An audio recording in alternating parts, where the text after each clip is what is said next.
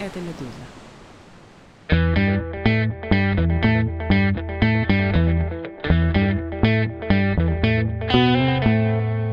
Здравствуйте, это «Что случилось?» Подкаст о новостях, которые долго остаются важными. Мое имя Владислав Горин. Сегодня мы говорим с Дмитрием Кузнецом, редактором отдела «Разбор» «Медузы». Привет, Митя. Привет.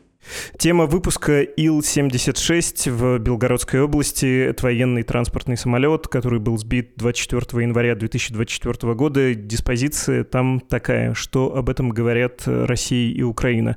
Российская сторона заявляет, что это сбили украинские военные при помощи западного оружия. Мы Украину, дескать, предупредили, что доставим им их же военных, находящихся у Российской Федерации в плену. Ведь должен был состояться обмен, это правда, военнопленными. В результате результате погиб экипаж самолета, 65 военнопленных и трое сопровождающих. Украинская сторона сказала, идет война, мы контролируем небо в зоне боевых действий и около стараемся помешать поставкам оружия. На самолете могли перевозиться ракеты, которыми Российская Федерация бьет по нашим городам. Нужно провести международное расследование насчет того, что случилось. Мы не знаем, что там могло быть, кто мог лететь. Про самолет с военнопленными нас не уведомляла российская сторона. Мить, ты знаешь, еще вчера можно было попробовать сделать этот выпуск, но, честно говоря, не хотелось поспешить. Вдруг появились бы какие-то новые все меняющие сведения. Но, кажется, за примерно сутки по открытым данным ничего нового сказать нельзя, так что мы с небольшой такой дистанцией, не сильно рискуя, все-таки давай попробуем реконструировать, что могло произойти. Ты за это время что-то новое обнаружил, что-то поменяло твою картину, которая сложилась в первые часы? Скажем так, ничего нового выяснить не удалось насколько я понимаю, никому. Есть единственное видео, по которому можно попробовать реконструировать последние секунды этого рейса. Есть видеоматериалы с места падения самолета, довольно показательные. Вот. Есть заявление сторон. Ну, на этом, собственно, все.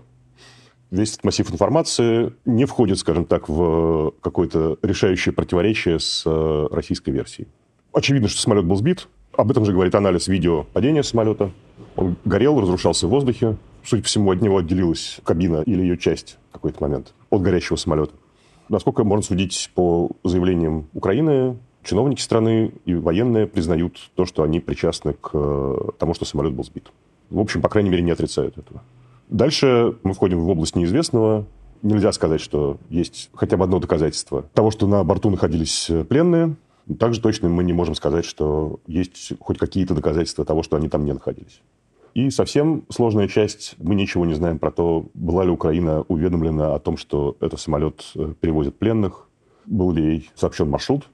Конвенции о гуманном обращении с э, военнопленными диктуют обязанность страны, которая удерживает пленных, сообщать о их местонахождении, а также о маршрутах перевозки. Отдельно сказано про то, что страна, которая удерживает пленных, должна обеспечить безопасность, в том числе при авиаперевозках. То есть, в принципе, это была обязанность России уведомить Украину о том, что этот самолет прилетит в Белгород. Насколько можно судить, 3 января был произведен аналогичный обмен пленными, и их тоже привезли в Белгород самолетами. Мы ничего не знаем про то, уведомляла ли Россия тогда Украину. Также мы не знаем, уведомила ли она сейчас. Это принципиальная разница. В случае, если Украина не знала о том, что там перевозятся пленные, Ил-76 был законной военной целью. Это военный самолет, хотя и транспортный. А в случае, если она была уведомлена о том, что пленные перевозятся, это совсем другая история. Вот, собственно, к этому сводится вся коллизия. Я понимаю, что придется какие-то вещи проговорить еще раз, и не то чтобы я тут э, хочу растянуть хронометраж, хочется лучше просто это уложить в голове, и к каким-то вещам хочется вернуться. Ты сказал, что видео с места происшествия не то, где мы видим падение самолета, случайно снятый очевидцами ролик, а то, что происходило уже на земле. Чем ценны эти кадры, что ты там увидел, и что увидели другие наблюдатели и эксперты? Все увидели следы поражения на фюзеляже и аэродинамических поверхностях.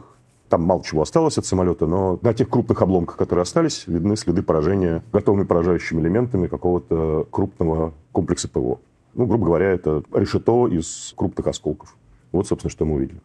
Готов ли ты с какой-то степенью обоснованности говорить о том, чем могли сбить? Есть видео, повторюсь, наверное, самое главное из этой истории, снятое очевидцами. Самолет падает, разваливаясь в воздухе, взрыв на земле уже. Камера перемещается влево и выше. И в небе облако дыма, очевидно, место удара. Есть смельчаки из числа военных экспертов, наблюдателей, которые решились уже сказать, что это не патриот, как говорит э, российская страна, это не очень похоже на западное оружие, похожая по характеру дыма, может быть и советская система.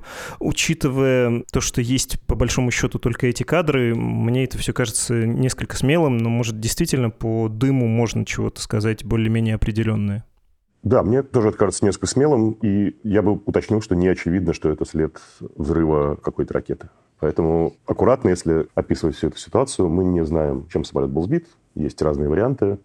Очевидно только по характеру повреждений вот, на этих обломках, которые были найдены, что это крупная система ПВО, то есть это не какой-нибудь там диверсант с ПЗРК, то есть переносным комплексом, что это не ракета воздух-воздух самолета, а это крупная система ПВО. Скорее всего, боеголовка содержала готовые поражающие элементы. То есть, когда взрывается, мы не знаем, с контактным взрывателем или с э, воздушным подрывом. При приближении к цели после взрыва готовые поражающие элементы нанесли самолету фатальные повреждения. Вот все, что про это можно сказать.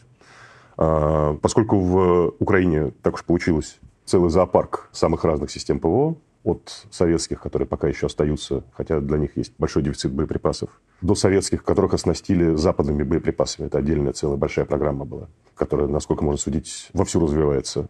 До, собственно говоря, самых разных западных систем ПВО, производства разных стран, от патриотов которые в двух разных комплектациях поставлялись, и с разными ракетами, до франко-итальянской системы САМП-Ти. Ну, на самом деле, на этом можно остановиться, потому что дальше не позволяет э, дальность других систем поражать им цели так глубоко на территории России. Ну, есть, как я говорю, по крайней мере, несколько систем, которые можно считать подозреваемыми.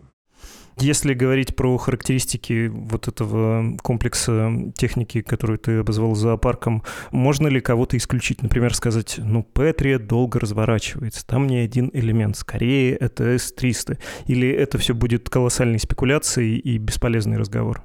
Будет колоссальной спекуляцией. Патриот, как я сказал, уже поставлен в двух комплектациях с разными ракетами-перехватчиками. Тот, который охраняет Киев, поставлен в США. Да, это маломобильная система, она развернута на аэродроме Жуляны в Киеве. Там несколько раз по ней наносили удары. Вот она оснащена ракетами, которые специально сконструированы для перехвата баллистических целей. Перехватчик наносит непосредственно удар по баллистической ракете и разрушает ее таким образом. А Германия поставила комплекс, насколько можно судить, мы точно этого не знаем, с ракетами с большей дальностью, предназначенные для сбития аэродинамических целей, в том числе самолетов. И в таком качестве уже использовалась э, для удара через границу. В Брянской области были сбиты два вертолета и два самолета.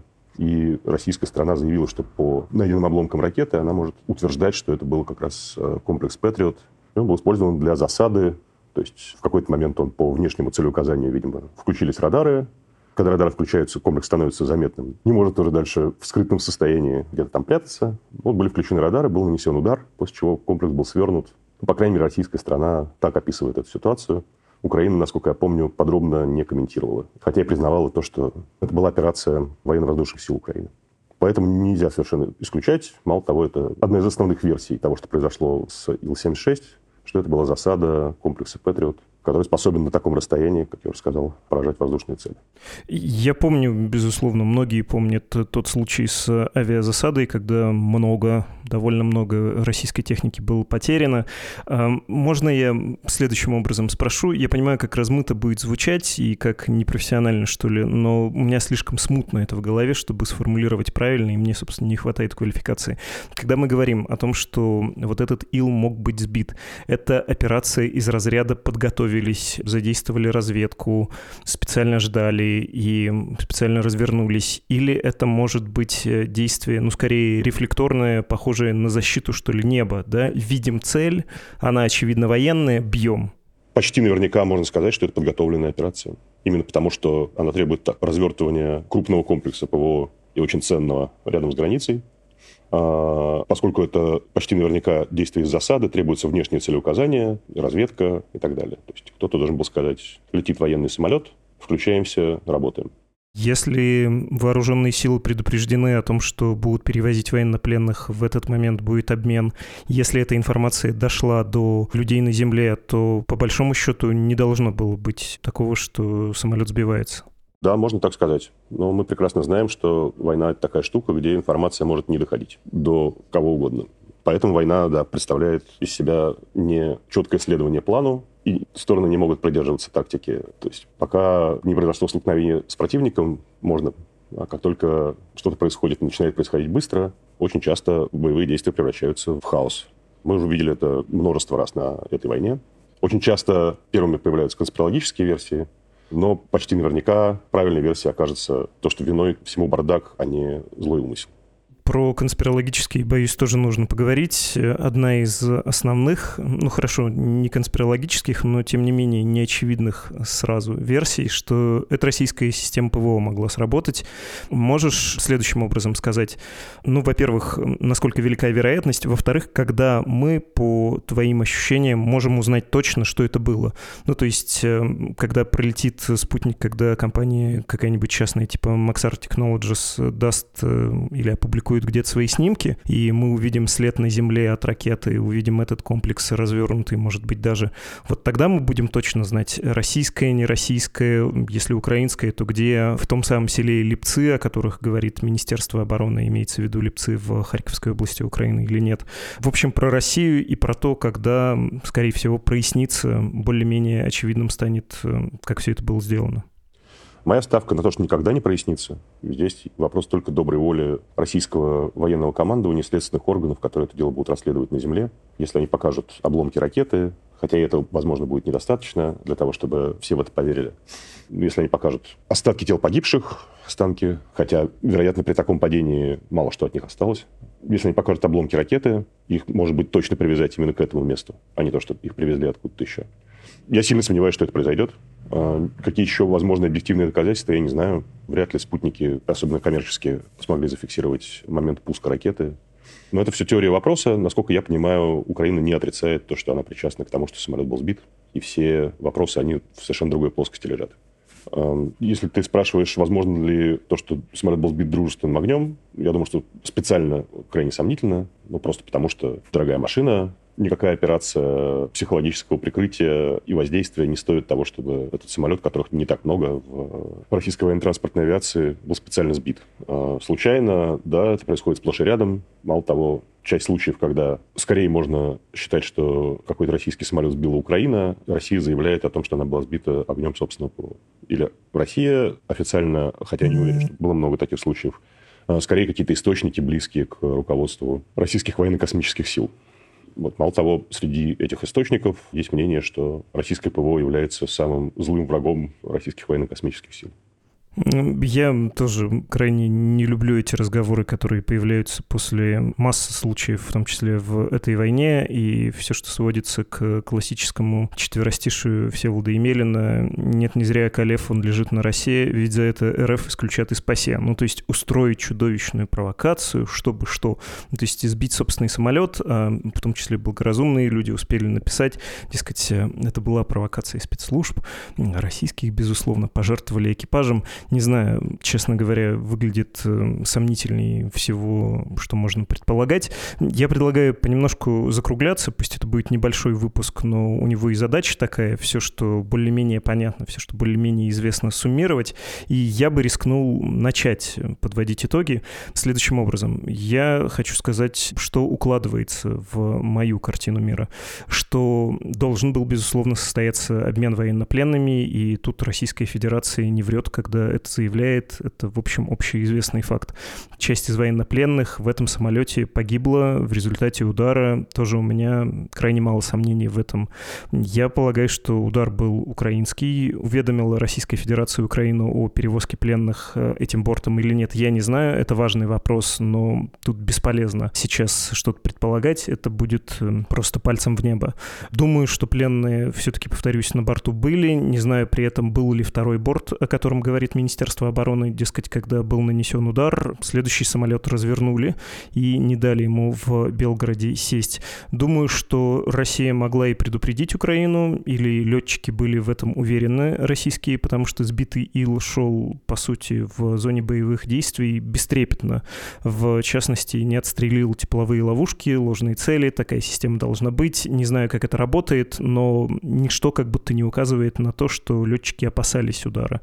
Ну и полагаю, что заявление Министерства обороны Российской Федерации о том, что борт был сбит западным оружием, это отдельно специально проговаривается в политических целях, чтобы способствовать снижению западных поставок.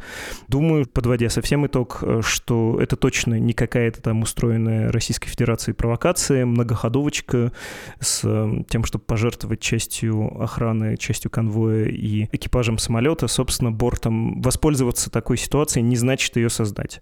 Что думаешь ты и какая у тебя сейчас картина? Давай по пунктам. Мы знаем, что раньше западная система ПВО использовалась для ударов э, через границу, именно в режиме засады на какие-то интересные воздушные цели что это была специальная операция, подготовленная. Вот, собственно говоря, это момент, когда Россия потеряла два вертолета и два самолета в Брянской области. Мы почти наверняка уверены в том, что при этом использовалось э, западное оружие, а именно комплекс ПВО «Патриот». Мы знаем, что ранее в Белгород самолетами доставляли пленных для обмена. Это было совсем недавно, три недели назад. В принципе, это была, если не распространенная практика, то вот она использовалась, по крайней мере, единожды. Это точно знаю. Мы знаем, и это признали обе стороны, то, что на 24 января был запланирован новый обмен. Мы знаем, что в предыдущие обмены долго шли обсуждения списков, маршрутов, места передачи, и все проходило гладко. А в этот раз что-то пошло не так все-таки хотел бы отдельно сказать. Мы не знаем, были ли на самом деле пленные на борту самолета, был ли второй самолет, нет никаких объективных данных на сей счет. То есть в независимых системах отслеживания положения самолетов в воздухе данных никаких нет. То есть самолеты, вероятно, летели с э, выключенными транспондерами, то есть их невозможно было гражданскими способами засечь. То есть только радары могли видеть их положение. И я бы отдельно все-таки хотел уточнить, что самый важный вопрос – это то, уведомила ли Россия Украину про груз, который был на самолете, про маршрут и так далее. Ответ на этот вопрос меняет абсолютно всю ситуацию. То есть, если Россия не уведомляла Украину о том, что самолет везет пленных, э, то это законная военная цель.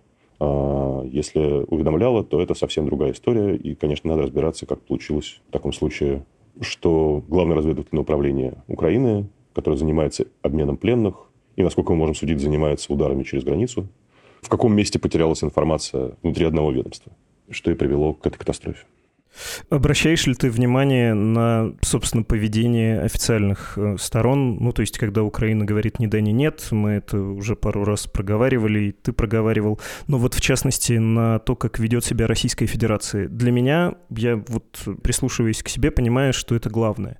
Что вот как раз здесь я нахожу, особенно сравнивая с Боингом, который был сбит в июле 2014 года над Донбассом, есть поле для того, чтобы чтобы, ну, каким-то образом попробовать сделать выводы. Тогда, если ты помнишь, версии начали очень быстро вбрасываться, они были противоречивыми, их было очень много, и было желание напустить дыму со стороны Российской Федерации.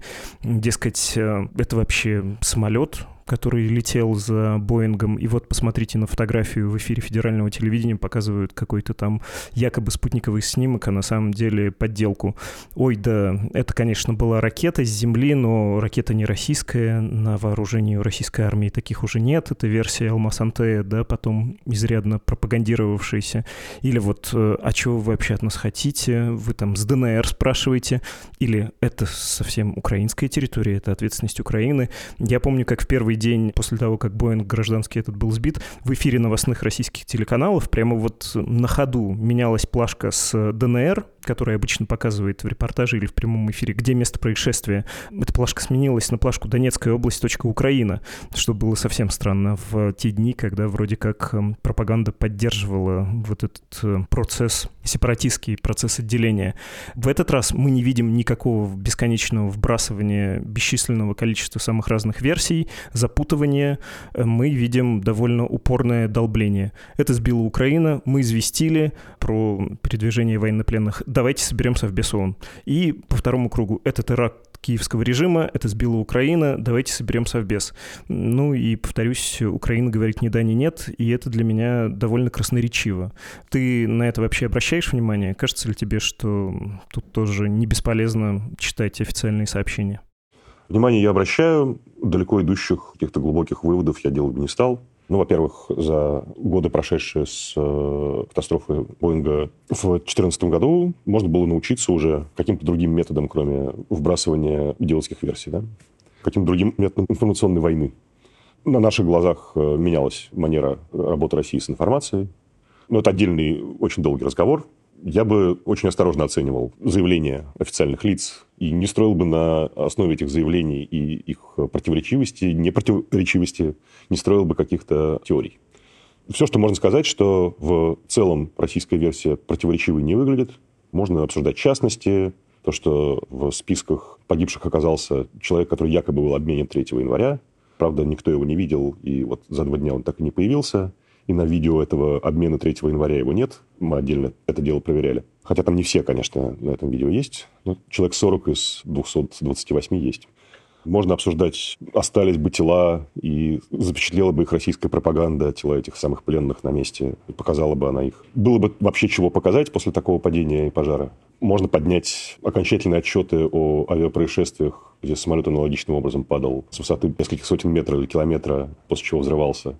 Там подробно в этих окончательных отчетах описываются в том числе результаты судебно-патологической экспертизы, то есть, собственно говоря, описываются останки. Обычно мало чего остается при таком падении. Можно отдельно говорить, какой комплекс ПВО мог сбить. Вот мы с тобой там коротко это дело обсудили. Ну, выяснится, что у Украины есть, по крайней мере, несколько вариантов и несколько комплексов, которые могли атаковать цель на таком удалении от позиции ВСУ. Поэтому каких-то вопиющих противоречий не видно в российской версии с действительностью, с тем, что мы наблюдали. Вчера долго обсуждалось, куда летел самолет. Если разбираться во всем этом, то упал, скажем так, в нескольких километрах от стандартной схемы захода на посадку в аэропорту Белграда, и летел он в аэропорт Белграда. А если изучить показания свидетелей, он летел с севера на юг, строго по трассе захода на посадку, по схеме захода на посадку, где и был, видимо, сбит и упал. Поэтому, если разбираться с каждой конкретной кажущимся противоречием, то выяснится, что либо эти противоречия не столь велики, либо не существуют вовсе. Поэтому можно ли на основе непротиворечивости российской версии заключить, что все там правда, я бы постерегся это делать. Как я уже сказал, требуются какие-то доказательства, прежде всего того, что Россия уведомила Украину о том, что самолет везет пленных. Думаю, что если такое уведомление было, оно было сделано официально, зарегистрировано надлежащим образом в канцелярии какого-то из органов э, Министерства обороны или другого ведомства, которое этим занималось, и можно было бы, наверное, это уведомление предъявить. И да, действительно, наличие уведомления такого или отсутствие полностью меняет картину. Спасибо тебе огромное, Дим. Спасибо. Это был Дмитрий Кузнец, редактор отдела «Разбор Медузы».